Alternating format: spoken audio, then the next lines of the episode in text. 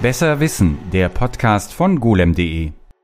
Hallo und herzlich willkommen zu einer weiteren Ausgabe. Mein Name ist Martin Wolf und ich bin Podcastbeauftragter von golem.de und ich befinde mich heute in Paderborn im Heinz Nixdorf Museumsforum. Und mit mir in einem sehr schönen Büro sitzt der Geschäftsführer des Museumsforums, Dr. Jochen Viehhoff, und vor uns auf dem Boden liegt das, der Hund, die Hündin Merle und macht ein Nickerchen. Es wird aber in diesem Podcast überhaupt nicht, also ich meine, für Merle scheint das Ganze nicht so ganz interessant zu sein, für uns aber schon. Es geht nämlich um das Heinz-Nixdorf Forum, das Museum, das größte Computermuseum der Welt. So liest man es nicht nur auf der Webseite, sondern auch bei Wikipedia und sonst überall. Herr Dr. Vierhoff, wie wird man Geschäftsführer vom größten Computermuseum der Welt? Ja, das ist tatsächlich eine etwas längere Geschichte. Ähm, ich habe ursprünglich mal Physik studiert, komme also aus dem Bereich theoretische Physik und Computersimulationen. Habe dann sechs Jahre an der Kunsthochschule für Medien in Köln gearbeitet. Das war auch ein bisschen ja kreative, äh, künstlerische Arbeit äh, kombiniert, aber auch mit Ausbildung von jungen Künstlerinnen und Künstlern im Bereich Medieninformatik und Computerprogrammierung. Und dann bin ich 2005 ähm, als wissenschaftlicher Kurator hier nach Paderborn gekommen und habe für Ausstellungen gearbeitet hier im Haus und ja, habe mich dann hochgearbeitet in Anführungszeichen und habe 2013 dann hier die Geschäftsführung übernommen. Zehn Jahre. Und das äh, Heinz-Nixdorf äh, Museumsforum selbst ist jetzt 25. Ne? Also es ist schon ein paar, ein paar kleine Jubiläen. Aber wenn Sie sagen, Sie haben ursprünglich mal Physik studiert, dann sind Sie ein bisschen in die Kreative. Also wie passt das so zusammen? Ist das, ist das dann weg bei Ihnen, das Naturwissenschaftliche? Haben Sie da immer noch Interesse oder haben Sie dann irgendwann gedacht, ach na ja, das ist... Nein, das ist natürlich erstmal ist es eine, eine echte Bank, die man mitbringt. Äh, wenn man naturwissenschaftlich, informatisches wirklich Grundwissen, ähm, wissenschaftliches Wissen mitbringt, dann hilft das einem total bei den Themen, die wir hier auch bearbeiten. Aber diese Kombination, dass man sich auch eben für ja, künstlerische, kreative Themen äh, interessiert und auch vielleicht, wie man kreative Elemente in, in Ausstellungen mit reinbringt. Das hat eigentlich auch hier äh, in einem Technikmuseum, wir sind ja ein Technikmuseum, hat das schon richtig gut funktioniert. Und ähm, ich denke, diese Kombination ist auch so ein bisschen mein Markenzeichen. Also ich weiß sehr genau, worüber wir reden, wenn wir über Informatik, Computertechnik, Programmierung, Digitalisierung sprechen. Ähm, wir haben ja auch spannende Themen jetzt in der Pipeline vom Quantencomputer über Analogcomputer bis zur Hackerkultur. Äh, auf der anderen Seite, wenn man natürlich auch ein Gespür dafür hat, wie man vielleicht was auch interessant, künstlerisch, kreativ auch zeigen kann ähm, für eine große ja, Zielgruppe, dann ist das auf jeden Fall auch von Vorteil. Und wenn, wie kann ich mir so einen Weg vorstellen? Sie haben gesagt, Sie haben sich hochgearbeitet. Also haben Sie angefangen und wussten Sie schon, hier werde ich bleiben, das ist das Ding, was ich weitermachen möchte? Oder wie war so der Weg da? Nein, äh, also ich bin wirklich als, als äh, wissenschaftlicher Kurator ähm, habe ich hier angefangen, habe aber dann auch meine eigenen ähm, Ausstellungen machen können und äh, ja, bin dann auch mal irgendwie äh, auch bei, bei Vorträgen, bei Moderationen ähm, mal aufgefallen. Wir äh, sind ja von einer Stiftung gefördert, da gibt es einen Vorstand und dann war eigentlich irgendwann die Situation, dass mein ja, mein damaliger Chef, der auch in den Ruhestand gegangen ist, der mich tatsächlich aber auch äh, protegiert hat, der auch mich hat machen lassen, das war sehr schön. Und dann war irgendwann, ja, stand die Frage im Raum, wer wird der Nachfolger? Und da hat mich dann der Vorstand gefragt, ob ich mir vorstellen könnte, diese, ja, verantwortungsvolle Position zu übernehmen. Und das war natürlich nochmal eine neue Herausforderung, äh, aber ich fand das spannend, dass man auch so nicht nur wissenschaftlich inhaltlich arbeitet, sondern auch operativ und ja, letztlich so alle, ähm, alle Betätigungsfelder eines Geschäftsführers dann auch übernimmt. Das hört sich schon ziemlich organisch an. Also auch gerade das, was Sie gesagt haben, ne, dass man selber kuratiert und wirklich dann einen Einblick darin hat, wie Museumsarbeit tatsächlich von Grund auf aussieht bis hin zu ja, eben den ganzen anderen Sachen. Aber ich könnte mir vorstellen, als Geschäftsführer hat man ja auch noch irgendwie diesen ganzen Business-Geschichte. Also kommen Sie überhaupt noch dazu, sozusagen kreativ zu arbeiten oder ist jetzt ganz viel auch äh, eigentlich Zahlen, Daten, Fakten? Ja, das ist äh, genau genommen äh, eine meiner Hauptherausforderungen, dass ich mir auch ein bisschen Freiraum schaffe, mich tatsächlich auch mit Inhalten und mit ähm, ja, mit Themen zu beschäftigen, denn das ist mir schon sehr wichtig und ja, letztlich muss man sich dafür auch eine Organisationsstruktur im Unternehmen schaffen, dass man ein paar Freiräume auch hat, ähm, auch mit interessanten Menschen zusammenzukommen, äh, auch zu gucken, was sonst passiert in der Welt, in den Technikmuseen, Europa, auch weltweit. Ähm, wir arbeiten ja auch mit vielen Partnern zusammen in Amerika äh, oder in anderen Ländern und ähm, das ist halt auch, das gehört halt auch zur Aufgabe. Also klar, man hat viele operative ähm, Verantwortlichkeiten, aber äh, so ein gewisser Freiraum auch für die Themen, die uns natürlich sehr beschäftigen, ähm, das, das muss ich mir auch frei halten. Hm. Wir kommen mal zu dem, wonach das Museum, das Museumsforum, nein, ja doch, Museumsforum. Ich muss immer darauf achten, das ist, auch, das ist wichtig. Das ist nämlich wichtig, ja. Zum Forumsaspekt kommen wir nämlich auch noch. Aber erstmal kommen wir dazu, die Namensgebung. Heinz Nixdorf, als ähm, mittelloser Physikstudent hat er 52 ein Unternehmen gegründet, eine Computerfirma, und hat die zum Erfolg geführt, einen riesigen internationalen äh, Konzern geschaffen, der irgendwie am Ende Milliarden Umsätze hatte und ist dann 86 an einem Herzinfarkt auf einer Computermesse, auf der CeBIT, die es damals noch gab, in Hannover gestorben. Das war jetzt nochmal die ganz kurze Geschichte von Nixdorf. Äh, was verbinden Sie denn mit Heinz Nixdorf? In erster Linie verbinde ich mit Heinz Nixdorf, dass ich in seiner ehemaligen Konzernzentrale sitze. Denn dieses Gebäude hier, in dem wir sitzen, in dem das Museumsforum auch verortet ist, ist die ehemalige Konzernzentrale. Und Heinz Nixdorf selber, ich habe ihn natürlich nicht mehr kennengelernt, ähm, aber er war oder er ist schon ein sehr, sehr interessanter Mensch gewesen. Einerseits natürlich hat er angefangen, Physik zu studieren hat dann während des Physikstudiums, das hat er ja auch in den Nachkriegsjahren in Frankfurt begonnen, und da hatte er dann zum ersten Mal auch Kontakt mit damals der neuen Rechnertechnik, die aus Amerika kam. Das, das hat es halt vorher nicht gegeben, dass man mit äh, Elektronenröhren eben auch logische Operationen, also Rechnungen auch abbilden kann.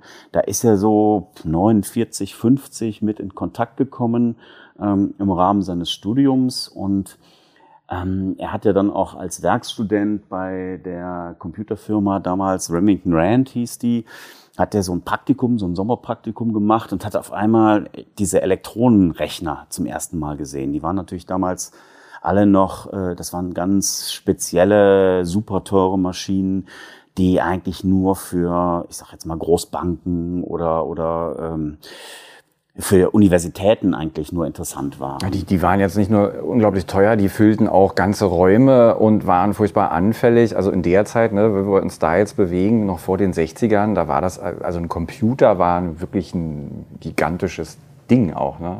Ja, und, und er hat es halt kennengelernt, das war genau an dieser Schwelle, als man noch ganz viel elektromechanische ähm, Maschinen hatte. Wir kennen das heute noch so als Lochkarten-Equipment. Also man hat mit Lochkarten elektromechanisch gearbeitet.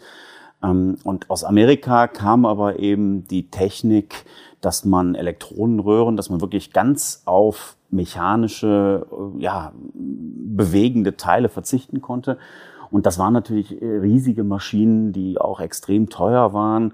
Und ich glaube, er hatte schon wirklich in diesem, in dieser äh, ersten, in diesem ersten, ähm, ja, wie hieß es denn jetzt? Das war Semesterpraktikum mhm. oder sowas. Mhm. Also er hat in dieser, in dieser Praktikumszeit bei Remington Rand dann eben gesehen, meine Güte, was würde das denn bedeuten, wenn diese Elektronentechnik ähm, eigentlich auch in die kleinen Betriebe, in den Mittelstand, in, zu Handwerkern, zu wirklich kleinen Firmen, äh, da die auch elektromechanische Rechentechnik ablösen konnte. Und hatte damals auch einen ähm, Professor, das war der äh, Professor Dr. Sprick, mit dem er sehr eng im Kontakt war. Und ähm, die haben sich auch Schaltungen überlegt, wie man das alles ein bisschen runterbrechen kann auf eine Basis, dass man vielleicht sogar im, in kleinen Firmen oder vielleicht auch der Handwerker. Ich meine, Buchhaltung mussten immer schon alle machen. Hilft ja nichts. Ne? Und die Frage ist, äh, die haben das natürlich alle mit Rechenmaschinen gemacht, mit teilweise mit elektromechanischen, etwas aufwendigen, äh, aufwendigeren Maschinen. Aber äh, was wäre, wenn wir im Prinzip den Computer in diese Mittelschicht bringen würden, in den Mittelstand? Und diese Idee hatte er sehr früh und hat gesagt, das ist genau das, was fehlt. Also es war gerade die Zeit, eine neue Technik, eine neue Computertechnik kam aus Amerika, wurde auch unterrichtet an den Universitäten, wie entwickelt man Schaltungen dafür.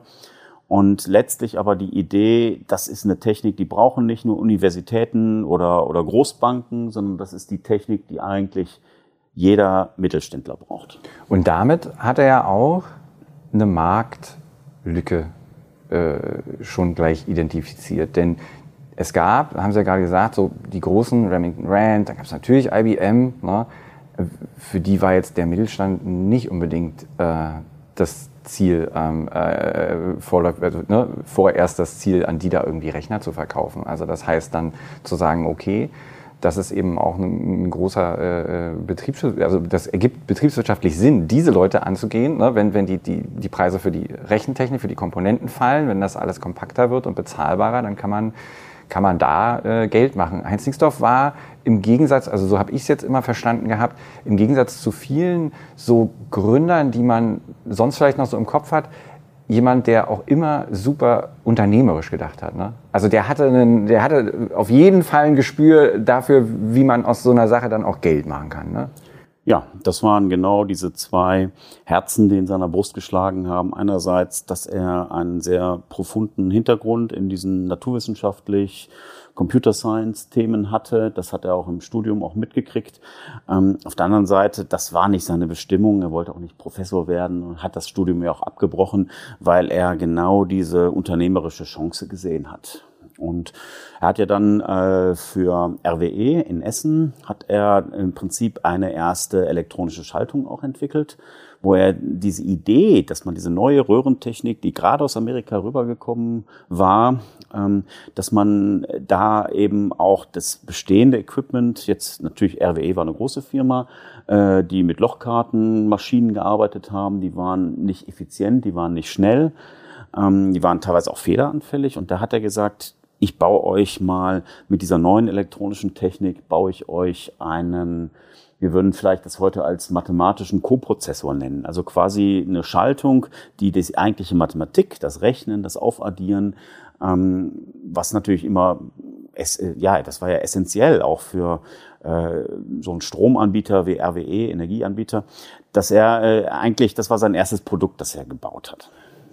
Und dem folgten dann andere und die gingen dann eher in die Richtung, so wie ich es gerade schon mal so ein bisschen angedeutet habe, das ist die sogenannte mittlere Datentechnik. Ich verweise hier schamlose Selbstwerbung auf einen äh, Podcast, den wir gemacht haben, den, äh, der mit dem schönen Titel Glanz und Elend der mittleren Datentechnik, eine Headline, die ich schon immer in meinem Leben schreiben wollte, wo es um Computertechnik Müller kommt, die wir gleich auch noch äh, geht, äh, die wir gleich auch noch ein bisschen streifen werden. Aber eben diese mittlere Datentechnik war etwas, was in Deutschland ab Ende der 60er, so in die 70er rein, das explodierte. Ne? Das war ein Geschäftsfeld wo, und da konnte Nixdorf sich dann auch positionieren, richtig?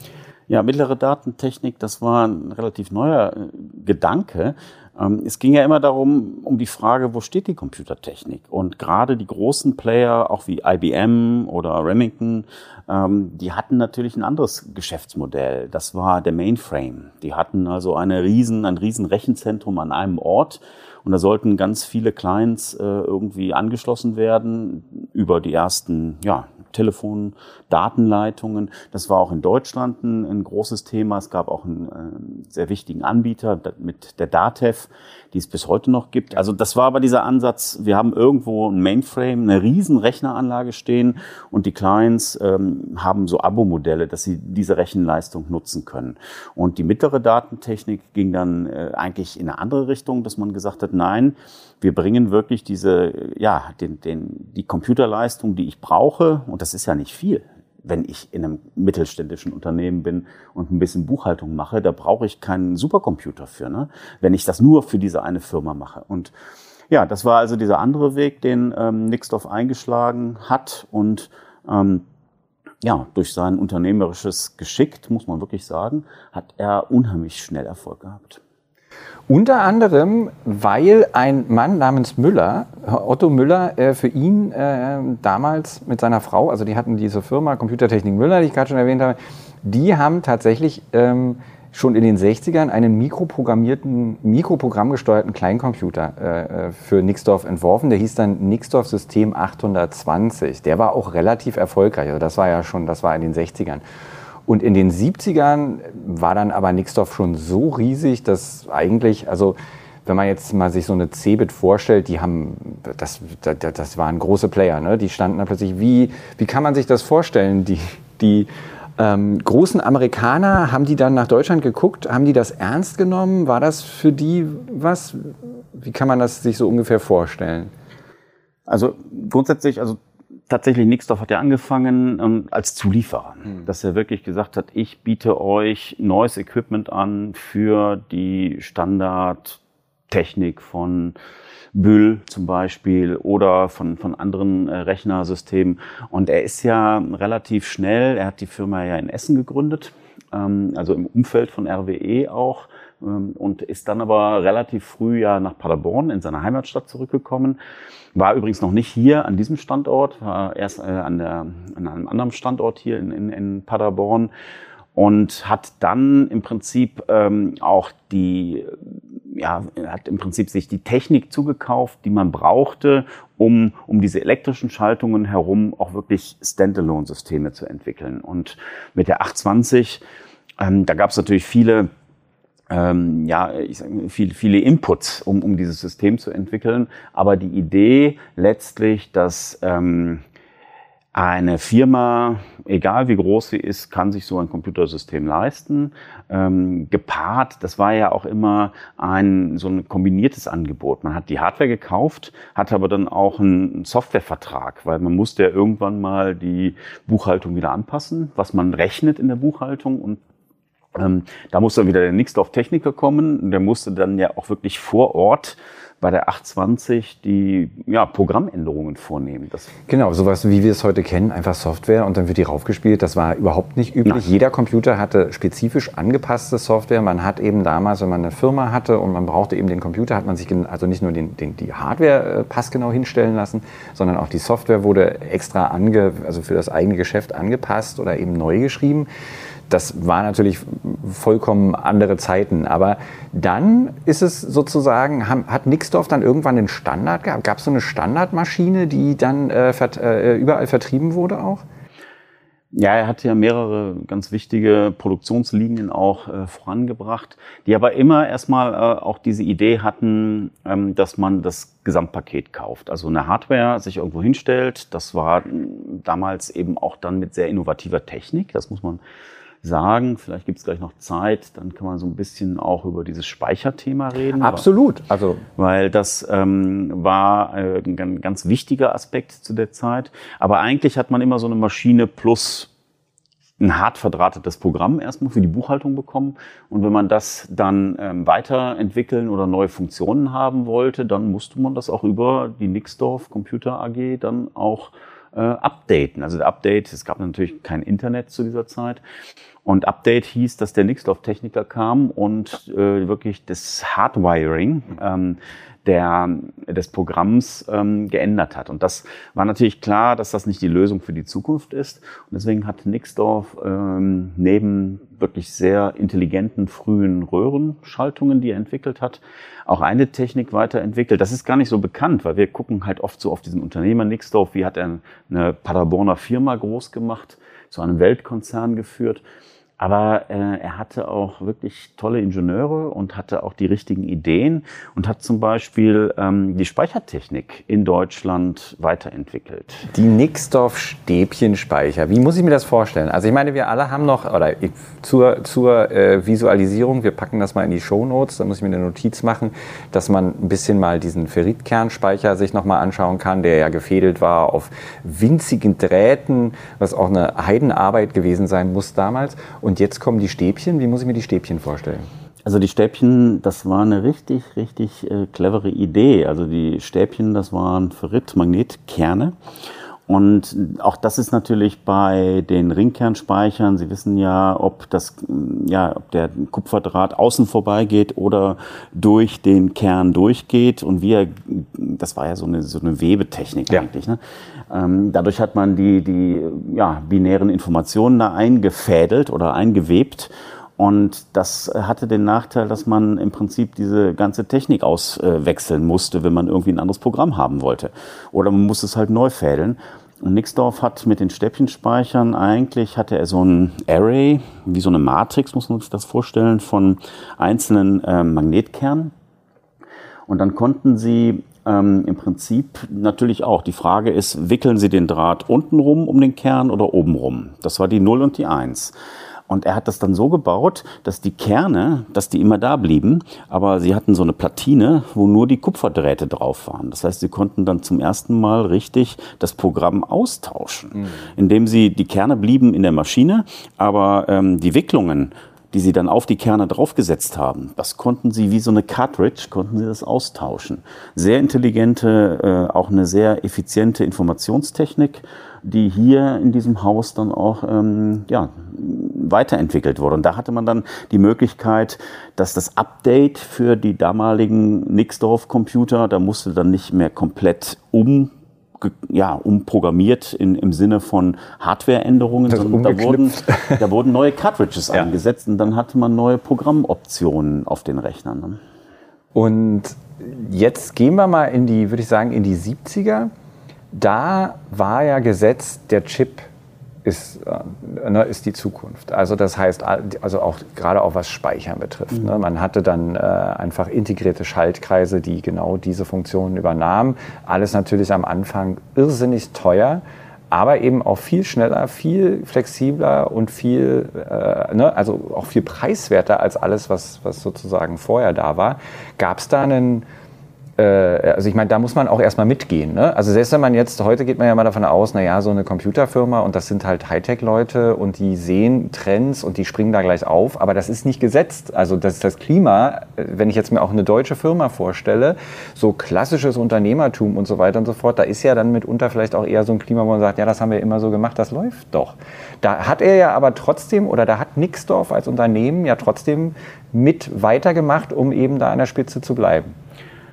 Ja, das war ihm natürlich von, ähm, von Anfang an klar, dass diese Entwicklung äh, auch, auch seine Systeme beeinflussen wird. Ähm, vielleicht ein Punkt, bevor wir direkt zu den Mikroprozessoren oder Mikrochips kommen.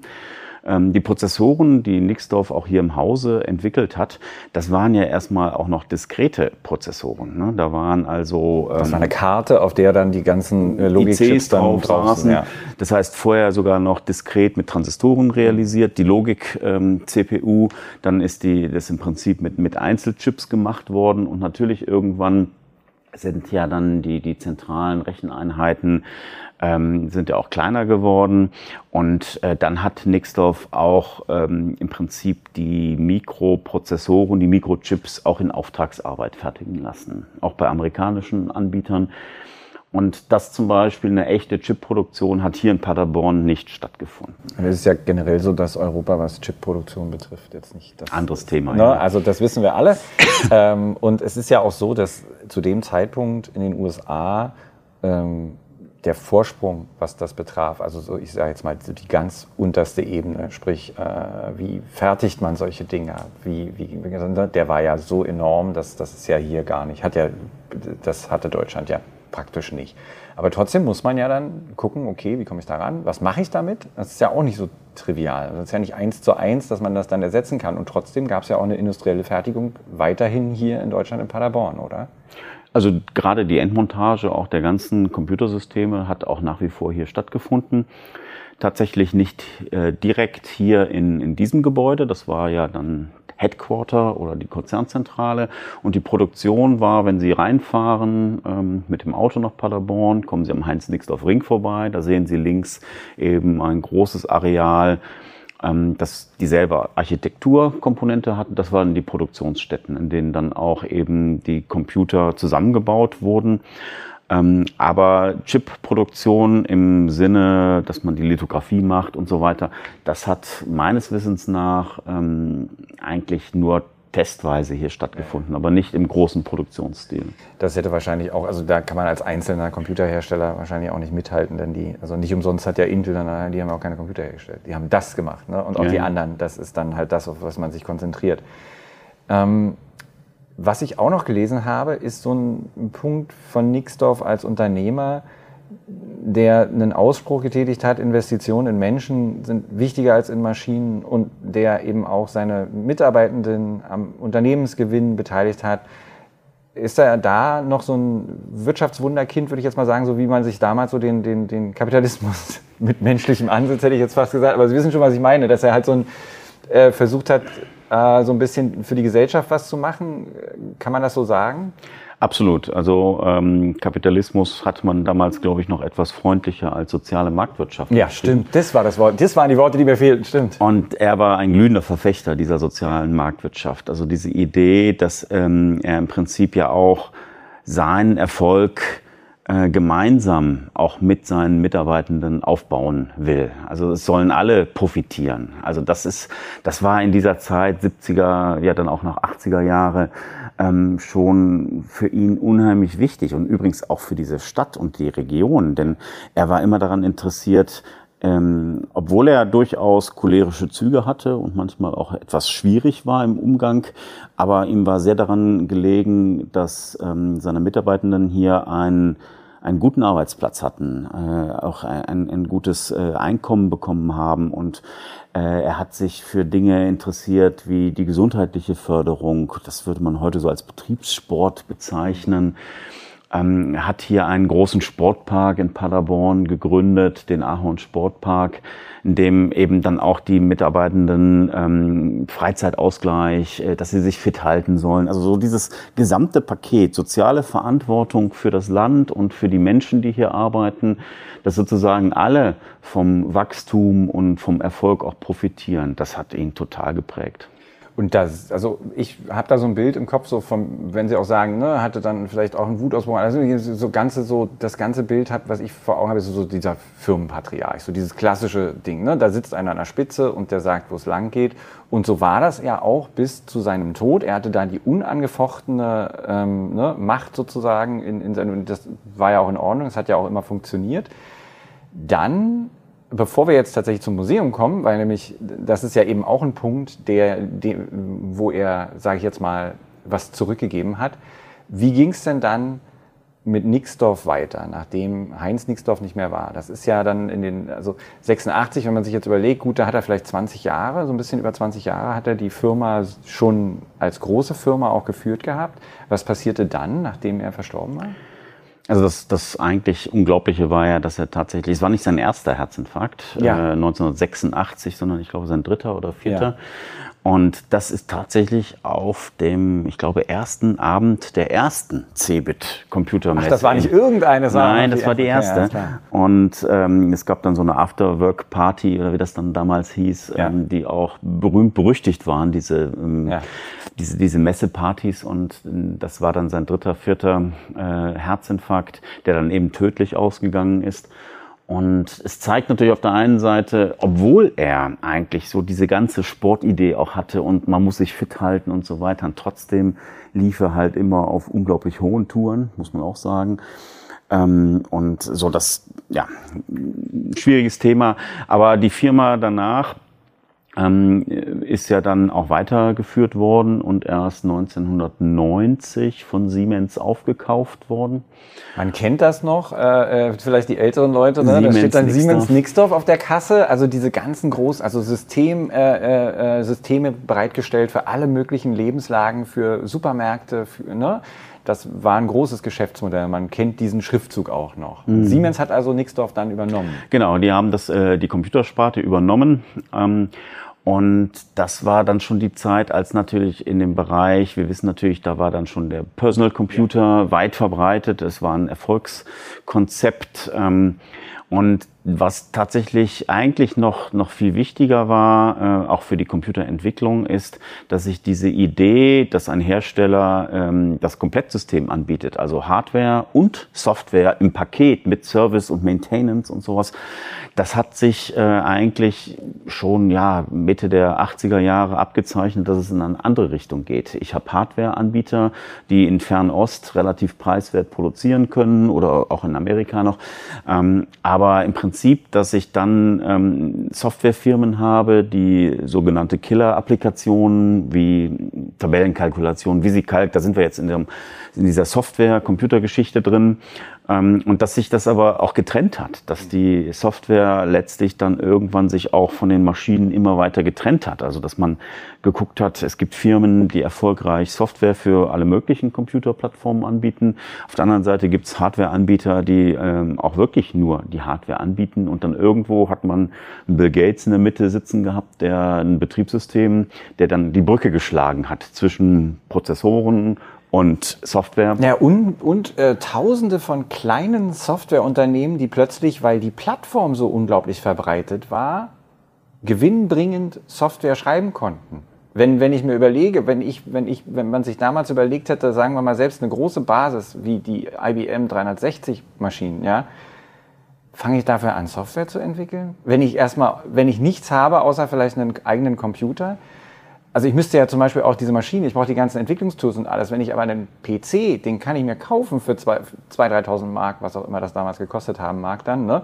Und ich kann für Millionen äh, äh, Anwendungs, äh, also ne, Leute, die, die das Ding benutzen, kann ich Software schreiben. Das ist natürlich eine ganz andere Möglichkeit auch, um, um so eine, eine Vielfalt dann zu erreichen, die es vorher ja gar nicht gegeben hat. Einfach weil diese Insellösungen der, der, der Systeme jetzt nicht dazu einladen, dass man sich einfach mal hinsetzt und am Nachmittag eben diese Killer-App ne, oder in seiner Garage hm. schreibt.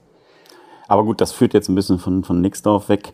Ähm, es ist, ja, da man, es sind viele Bücher darüber geschrieben worden, äh, es ist viel spekuliert worden, was hat dazu beigetragen, dass die Nixdorf Computer AG ähm, auch nach dem Tod von Nixdorf, den viel zu frühen Tod, muss man wirklich so sagen, ähm, hätte man, hätte er die Firma anders weitergeführt, ähm, kamen jetzt auch äh, Shareholder rein, die vielleicht die falschen Ziele. Es ist eine schwierige Diskussion und ich möchte dazu eigentlich auch gar nicht unbedingt ein Statement abgeben. Mhm. Ne? also da ist aber auch keine abschließende Bewertung jetzt gefallen. Wenn Sie das so sagen, dann ist die Diskussion ja, ja immer noch manchmal, so ein bisschen... Manchmal gibt es ja immer so diese Aussage, Nixdorf, die Nixdorf Computer AG hat so ein bisschen den, ähm, ja, den, den, den Turn zum Personal Computer verschlafen. Das sagt man manchmal, das liest man manchmal auch. Aber das ist nicht der Punkt. Also Nixdorf. Das könnte man auch von so ziemlich allen behaupten, wenn es danach geht. Das könnte man sogar von IBM behaupten, die den Klar. Personal Computer gebaut haben. Also wenn es danach geht, dann, dann, dann, also das ist jetzt kein. Ja, nur mit, mit dem Unterschied, dass IBM irgendwann ähm, haben sich dann auch die äh, Bosse äh, überzeugen lassen, oh, vielleicht bauen wir doch mal einen PC. Und dann haben die das ja innerhalb von kürzester Entwicklungszeit äh, haben, die haben das Ding ja einfach zusammengekloppt. Aber ne? sie haben davon ja auch nicht so viel gehabt, weil das Ding halt eben so zusammengekloppt war, dass es jeder nachbauen konnte. Hätten sie eben wirklich, ne, andererseits können wir jetzt, wir könnten jetzt wahrscheinlich sehr lange darüber spekulieren, ja, ja. wie eine alternative Realität aussehen würde. Kommen wir zum Museum, nämlich eine Sache ist dann äh, tatsächlich passiert. Er hat, also Heinz Nixdorf hatte eine Sammlung von Büromaschinen. Wie ist er denn an diese Büromaschinen gekommen? Warum hat er denn Büromaschinen gesammelt? Ja, und das ähm, ist eine super interessante und auch wichtige Geschichte für uns, denn zu einem Firmenjubiläum haben sich äh, die Mitarbeitenden überlegt, was können wir denn dem Herrn Nixdorf schenken zum Firmenjubiläum. Und ich muss jetzt wirklich gestehen, ich müsste es nochmal nachgucken, welches Firmenjubiläum es war. Also das müssen Sie nochmal ja, nach. Das gucken wir, genau. Ähm, aber äh, und dann haben äh, einige Mitarbeiter haben eine Sammlung gekauft von alten Büromaschinen und Rechenmaschinen. Also das war dann eher so richtig mechanische, so eine mechanische Kasse und eine mechanische Rechenmaschine, die so eher so ja so 19. Jahrhundert, Ende 19. Jahrhundert ins 20. Anfang 20. Jahrhundert reinging. Und das hat ihm total gut gefallen. Und ähm, er hat dann auch schon zu diesem Zeitpunkt gesagt, ja, das müssen wir machen. Wir müssen, wir haben doch eine Verantwortung, dass wir die Technikgeschichte, die wir hier als Computer AG äh, gerade vorantreiben, dass wir die auch bewahren und dokumentieren äh, im Sinne eine, eines musealen Auftrags. Und ähm, eigentlich mit diesem, mit diesem Geschenk zum Firmenjubiläum hat er angefangen, ähm, diese Maschinen weiterzusammeln. Natürlich, das ist für diese Rechenmaschinen einfach oder Schreibmaschinen auch, ne? mechanische Schreibmaschinen, das sind tolle, tolle mechanische Teile. Aber er hat das dann erweitert und hat gesagt, nein, wir müssen auch die langweiligen Computer müssen wir sammeln, äh, dass wir dann nachher diese Technikgeschichte auch nochmal erzählen können. Und er konnte ja natürlich nicht ahnen, dass das für sehr viele Leute gerade in den jetzigen Zeiten alles andere als langweilig ist. Also selbst Geräte, also und das, das geht auch immer weiter. Also ich habe festgestellt, dass selbst Geräte, die ich als wirklich absolut langweilig äh, empfinden würde, inzwischen einen Sammlerwert besitzen, beziehungsweise wirklich sich da eine äh, Gemeinschaft gebildet hat, die diese äh, grauen Kästen, anders kann man es nicht nennen, tatsächlich sammelt. Ähm, eine Parallele ist mir gerade noch aufgefallen, da kommt noch eine schamlose Selbstwerbung und beziehungsweise ein Hinweis auf einen Podcast, den wir gemacht haben aus dem Arithmeum in Bonn, wo sich nämlich eine riesige Sammlung an Rechenmaschinen äh, befindet, die aber tatsächlich den Sammlungsschwerpunkt auf den mechanischen und teilweise auch hunderte Jahre alten Maschinen haben. Und da kann ich mal so ein bisschen sozusagen, weil ich da ja war, gleich mal hier nachfragen. Wenn man solche Maschinen ausstellt, dann ist das vielleicht ja, sagen wir mal, wenn es eine Rechenmaschine ist, hübsch anzusehen, wenn es eine Schreibmaschine ist. Aber eigentlich ist ja ein entscheidender Punkt, dass man die anfassen kann, dass man was ausprobieren kann und, und das ist hier auch möglich. Ne? Ja, das ist natürlich auch unser Schwerpunkt. Denn wir waren jetzt kein Museum, das äh, Preziosien, Prezio, Prez, Preziosen gesammelt hat, schwieriges Wort, ähm, und, und dafür auch viel Geld ausgegeben hat. Ne? Wir haben einen anderen Ansatz verfolgt und vielleicht ein Beispiel, jetzt fürs Arithmeum trifft, äh, trifft das nicht zu. Aber es gibt ja zum Beispiel die erste Vier-Spezi-Rechenmaschine von, von Leibniz aus dem 17. Jahrhundert.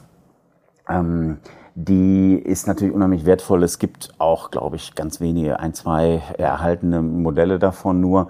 Und äh, wir haben den Weg hier äh, eingeschlagen, dass wir sagen, ja gut, wir möchten diese Maschine zeigen. Wir haben sie selber nachgebaut und das hat den Vorteil, dass man sie eben auch vorführen kann. Ja.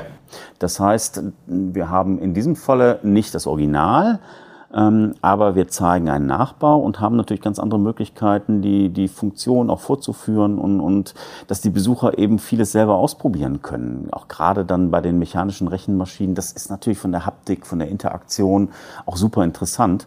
Und wir sind jetzt also nicht ein Vitrinenmuseum, sondern wir sind ein Mitmach-Anfassmuseum, wo man einfach ganz viele von dieser Technologie auch eben ja, ausprobieren kann. Wir kommen gleich nochmal dazu, da haben wir jetzt schon fast was ein bisschen vorweggenommen. Ich will nochmal kurz zur Museumsgründung zurückkommen. Es gab also diese Maschinen und Nixdorf meinte, Mensch, wir müssen damit was machen. Und dann ist ja aber, wir befinden uns ja jetzt in der Firmenzentrale, da war es ja dann damals nicht. Wo war es denn am Anfang und wann ist es denn hier eingezogen? Ja, am Anfang war es äh, im Privatbesitz beziehungsweise in einem ehemaligen ähm, Firmenstandort in der Pontanusstraße, wenn ich das richtig äh, in Erinnerung habe. Also quasi in so einer Art Ausstellungslager eigentlich. Äh. Und diese Sammlung ist dann ähm, angewachsen und war auch der Grundstock für dieses Museum hier.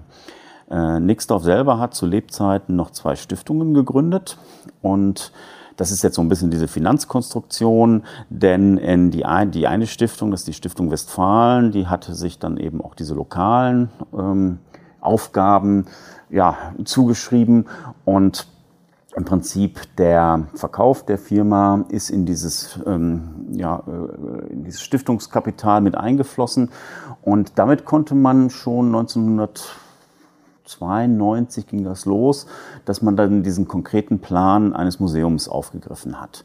Und dann ging es natürlich lange hin und her.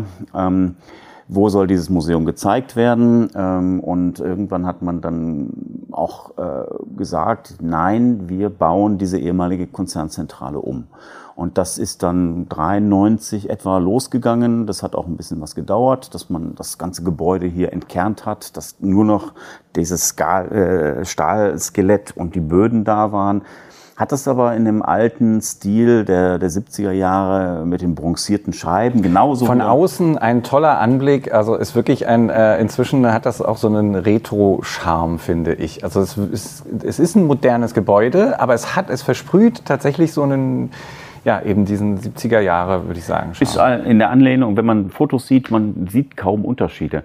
Aber das war auch das Konzept und man hat auch gesagt, wir nehmen auch wirklich Geld in die Hand und holen uns einen tollen Architekten aus Berlin, ähm, der Professor Türmer, der hier dieses Gesamtausstellungsdesign gemacht hat und letztlich, das ist der, die zweite ganz wichtige Schiene, die damit reinkommt. Nixdorf hat auch immer gesagt, Wir müssen die Technik sammeln und ausstellen, um, um sie zu dokumentieren.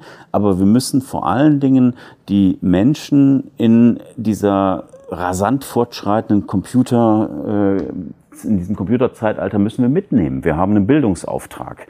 Das hat er ja auch gemacht. Er ist ja auch in die Berufsschulen reingegangen, mit Computerbildung äh, in, in, in Schulklassen reingegangen. Unglaublich. Das war schon in den 60er Jahren, gab es schon erste Systeme dafür. Also diese Kombination, das heißt, dass wir ähm, eine Verantwortung haben, die Gesellschaft auch in diese, wir würden heute sagen, Digitalisierung mitzunehmen. Ähm, das ist genauso wichtig wie das Bewahren der technikgeschichtlichen Entwicklung. Und diese beiden Ideen sind zusammengeflossen hier in das äh, Nixdorf Museumsforum dass wir nämlich einerseits natürlich das größte Computermuseum der Welt bauen konnten, umsetzen konnten, auf der anderen Seite aber auch ein Forum haben, wo wir die aktuellen Diskussionen ganz zeitnah auch diskutieren können. Und zwar für alle ähm, Zielgruppen, also für junge Menschen, für Schulklassen, Grundschulklassen bis hin zu Familien, Erwachsenen und Rentnern und, und Senioren. Also das war auch dieser Spirit von Heinz Nixdorf. Bei den Ausstellungsstücken gibt es natürlich große, kleine, mittlere Datentechnik. Ähm, es gibt sogar einen Supercomputer, einen Cray 2. Mhm. Ist der funktionsfähig? Nee, das Einzige, was noch funktioniert, ist, dass die ähm, Kühlflüssigkeit sprudelt. Oh.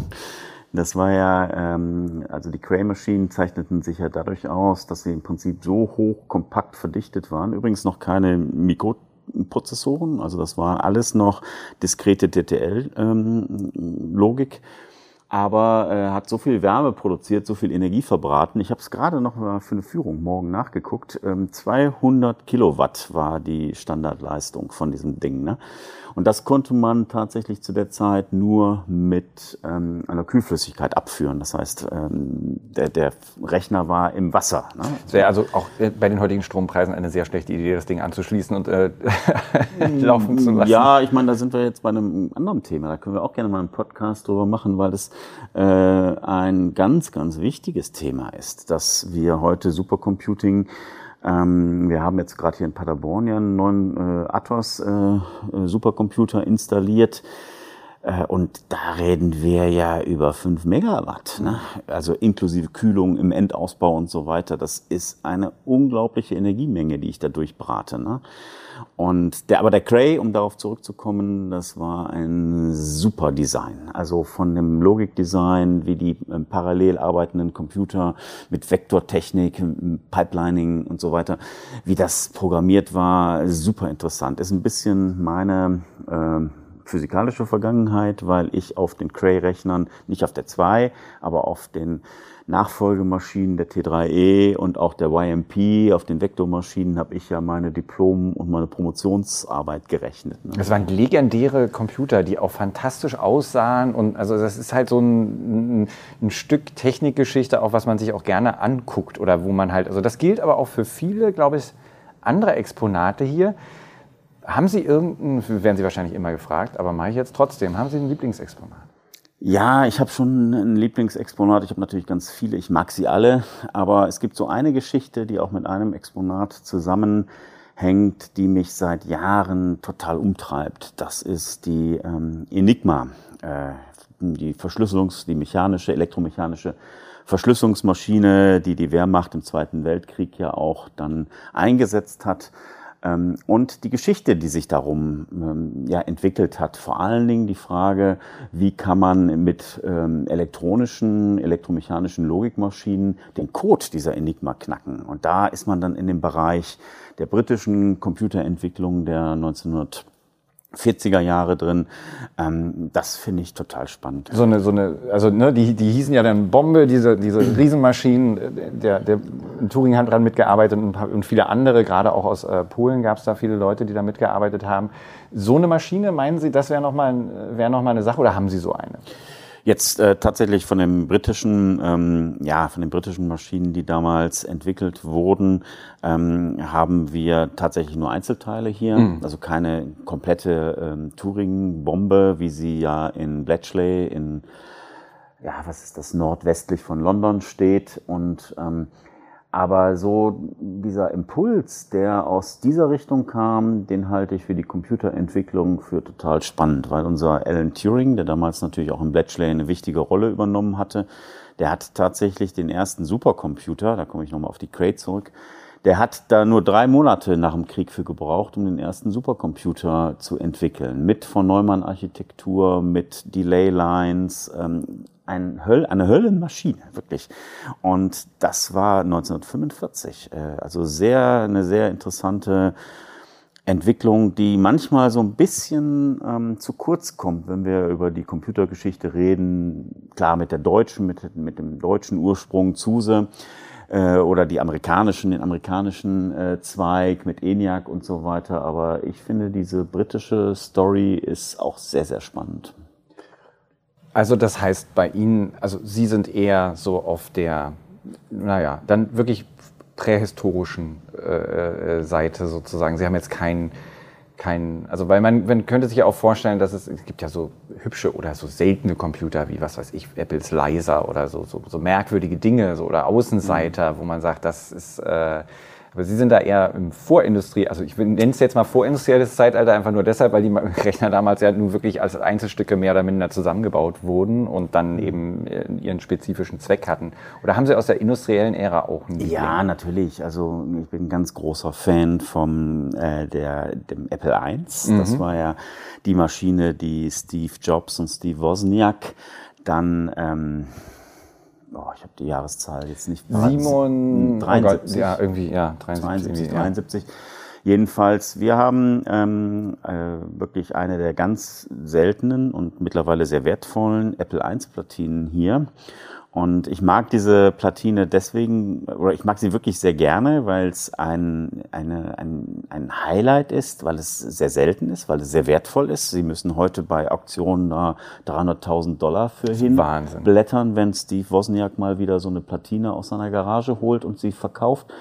Ähm, aber trotzdem habe ich mich getraut und da bin ich auch echt ein bisschen stolz drauf. Wir haben das Ding einfach mal vor zwei Jahren ungefähr oder vor anderthalb Jahren haben wir es einfach mal an Strom angeschlossen. Und natürlich sehr kontrolliert und mit fachlicher Anleitung. Und da war ich äh, ganz gespannt, was dann passiert. Und es stieg kein Rauch auf. Ähm, die Maschine hat äh, im, im Videobereich ein bisschen gebraucht, bis, bis sie sich eingegruft hatte, aber dann, zack, funktionierte sie wie eh und je und man konnte schon den ersten, den ersten kleinen Assembler-Code eingeben und äh, konnte dann unser erstes Programm, was wirklich auf dieser Maschine, die seit Jahrzehnten halt ruhte, war dann wieder Hello HNF natürlich, in Assembler programmiert. Sie haben das schön hingeleitet zu einem anderen Aspekt, der mich immer interessiert, wenn ich ähm, solche Museen besuche, der mich auch interessiert hat im Technikmuseum in Berlin, wo ich vor, dem, vor der Zuse Z ähm, der, äh, Drei, ja. ja äh, saß.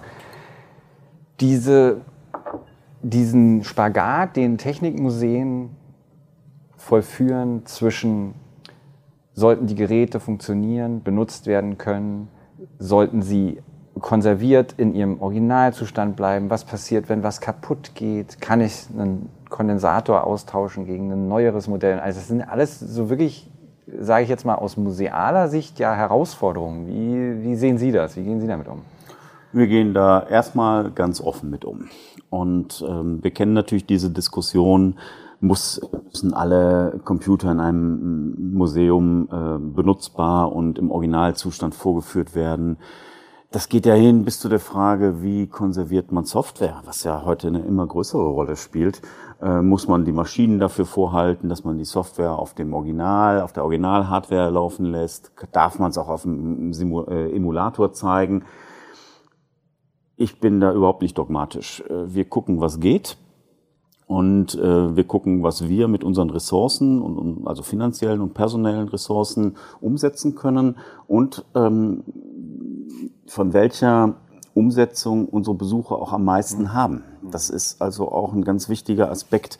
Da kommt so ein bisschen diese Bildungsintention auch mit rein, äh, dass die äh, Besuchenden, Besucherinnen, Besucher, dass sie auch wirklich ähm, was Neues entdecken. Mhm. Und äh, ich sag jetzt mal so, so ein pragmatischer Ansatz, der so ein bisschen in den Vordergrund stellt, einfach den Leuten das wirklich eben, also dass es wichtiger ist, den Leuten das vermitteln zu können, als jetzt darauf zu achten, dass jedes Stäubchen irgendwie an seinem Platz ist, was eh niemand sieht, weil niemand diese aufgeschraubte Sache dann äh, so feststellen wird. Ja, es ist vor allen Dingen, ja, ich, ich kann ja vielleicht mal noch ein, zwei Beispiele nennen, die ähm, in diese Richtung gehen. Äh, wir haben ja als äh, ja eigentlich eines der wenigen äh, europäischen Museen äh, Originalteile der ENIAC, des ersten amerikanischen Elektron rein elektronischen Computers hier und natürlich ist es für unsere Möglichkeiten vollkommen ausgeschlossen, dass wir die ENIAC nachbauen. Diese raumgroße Computerinstallation. Ähm, wir haben dann auch darüber nachgedacht, was wir machen können. Und wir haben dann einen Akkumulator, aber auch mit moderner Technik nachgebaut, aber äh, im Prinzip mit dem Look and Feel damals. Und dass die Besuchenden, Besucher bei uns wirklich ähm, eine mathematische Aufgabe äh, ja so programmieren, das heißt die Kabel so stecken müssen, dass der Akkumulator richtig funktioniert und dass man einfach in diesen ja, dass man erstmal neugierig wird, ach, diesen Computer hat man gar nicht mit einer Tastatur programmiert, sondern man hat da Telefonstrippen gestöpselt, um mathematische Prozesse abzubilden. Und das ähm, haben wir auch einen Preis für bekommen, äh, den Tony Sales Award vor ein paar Jahren. Ähm, das ist genau aber sind es so diese, diese offenen Ansätze. Wir haben das nicht eins zu eins nachgebaut. Wir haben äh, aber auch nicht einfach nur eine Computer, eine Touchscreen-Anwendung gemacht, sondern irgendwas dazwischen. Und dieses. Äh, Na, was aber auch vor allem vermittelt, wie es funktioniert. Also was ich gerade meinte, ne? es ist ja, es geht ja darum, ich kann diese Kabel stecken und das Ergebnis ist das, was auch an einer Originalmaschine passieren würde. Nur mit dem Unterschied, dass die Originalmaschine wahrscheinlich alle zwei Tage ge, äh, gewartet werden müsste, weil irgendeine Röhre durchgebrannt ist oder irgendwas sich da rein verirrt hat. Und so kann man es halt es ist ein pragmatischer Ansatz, denke ich. Das ist ja, und, und das zweite Beispiel, was ich Ihnen auch mitgeben möchte, ist, wir haben für unser Jubiläum haben wir die, die, den ersten Röhren, die erste Röhrenschaltung von Heinz Nixdorf haben wir nachgebaut mit über 250 Originalröhren und äh, haben wirklich hier bei uns tief im Depot in den Archiven gegraben, um die Originalschaltpläne von 1900 56, 57 waren diese Schaltpläne. Das Produkt war 57 fertig. Ähm, und wir haben das mit einem Berliner Experten zusammengebaut. Das heißt, wir haben den Original-Schaltplan gemacht, aber haben diese Röhrenschaltung natürlich mit moderner Technik kombiniert, mit einem supermodernen ähm, Netzwerk, mit natürlich mit Platinentechnik, nicht frei verdrahtet und so weiter. Das führt dazu, dass unsere Besucher ähm, können diese erste Nixdorf-Maschine ausprobieren. Mhm. Und zwar sechs Tage die Woche, ähm, rund um die Uhr. Die läuft seit zwei, drei Jahren. Es ist noch nicht eine Röhre kaputt gegangen, was aber nur damit zusammenhängt, weil so eine intelligente ähm, Netzteiltechnik dahinter steckt. Mhm. Ne?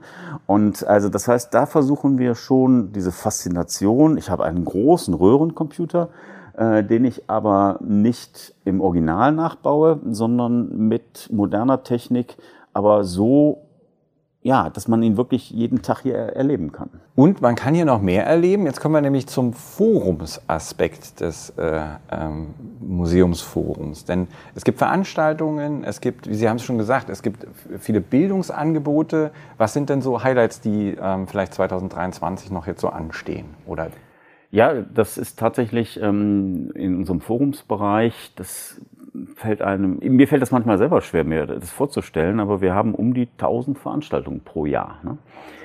Und das geht von natürlich großen Konferenzen, großen wissenschaftlichen äh, Symposien. Das geht bis zu unseren eigenen Vortragsreihen. Das geht natürlich zu ganz vielen museumspädagogischen Workshops äh, bis hinunter zum äh, Kindergeburtstag, was man hier themenspezifisch hier auch buchen kann.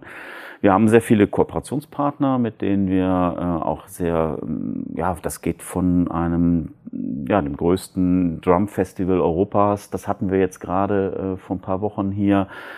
Ähm, das geht aber auch zu wissenschaftlichen Symposien, die wir mit der Uni machen hier. Wir haben ein Schülerlabor, das heißt, da kann man als Schulklasse dann hier auch außerschulische Lernmodule buchen. Das ist auch, das läuft super. Ähm, also eigentlich versuchen wir, ja, diese, diese die gesamte Bandbreite anzubieten, ne? vom Kindergeburtstag bis zu einem wissenschaftlichen Symposium, aber auch ganz viele, äh, ja, ich sag mal, allgemein verständliche Vorträge. Denn wir wissen natürlich, dass unsere digitale Welt sich so schnell weiterentwickelt, dass man diese Entwicklungen nicht alle immer in, einem, in einer Ausstellung abbilden kann. Und das ist diese sinnvolle Ergänzung. Wir haben eine Dauerausstellung, wir haben Sonderausstellungen, wo wir immer aktuelle Themen aufgreifen. Auch die Dauerausstellung selbst wird immer weiterentwickelt. Äh, ich bin, freue mich total auf eine neue Ausstellungseinheit, die wir nächstes Jahr eröffnen, Quantencomputing. Riesenherausforderung. Ja. Für mich als Physiker natürlich ah, freue ich mich total drauf. Ja. Ähm, aber dann natürlich auch Sonderausstellungen. Wir haben jetzt zum Beispiel auch gerade eine Kunstinstallation hier, die Nemesis Machine des Londoner Künstlers Stanza, in der es auch um Echtzeitdaten geht. Was passiert mit unseren Daten? Wem gehören die eigentlich? Und wie werden sie weiterverarbeitet? Ähm, ja, das sind also ganz unterschiedliche Formate, aber die ganz aktuellen ähm, Entwicklungen, was ist ChatGPT? Wie funktioniert das? Ne? Oder Midjourney? Da hatten wir vor paar Wochen, vier, fünf Wochen, hatten wir dann auch einen Experten hier, der das einfach mal vorführt. Da hatten wir zack 400 Leute, die das einfach mal sehen wollen, wie ja, wie wie, wie was kann ich damit machen? Das ist toll, weil das ist eine Anlaufstelle, also dann wird das Museum auch zu einer Anlaufstelle zu den zu den zu den wie Sie gerade gesagt haben, ne, zu den aktuellen Entwicklungen. Man kann sich jetzt darüber informieren, was ist denn jetzt gerade wirklich los und mit tatsächlich echten Leuten darüber auch reden, weil es ja immer noch was, ich meine, ich kann mich natürlich auch informieren, indem ich einfach heutzutage einen von diesen neumodischen Computern anschmeiße, aber es ist natürlich toll, wenn man sich dann treffen kann und darüber auch diskutieren kann und mal äh, so einen neuen Input bekommt. Also ich habe auch äh, mal reingeguckt. Es ist auch so, dass ihre, also äh, eigentlich ernten sie nur Lob. Wenn ich, ich habe mir Rezensionen und alles mögliche durchgelesen. Ich habe, glaube ich, keine einzige negative Sache. Also gibt es trotzdem Dinge, die sie, wo sie sagen, das würden wir gerne noch anders machen, da wollen wir hin oder?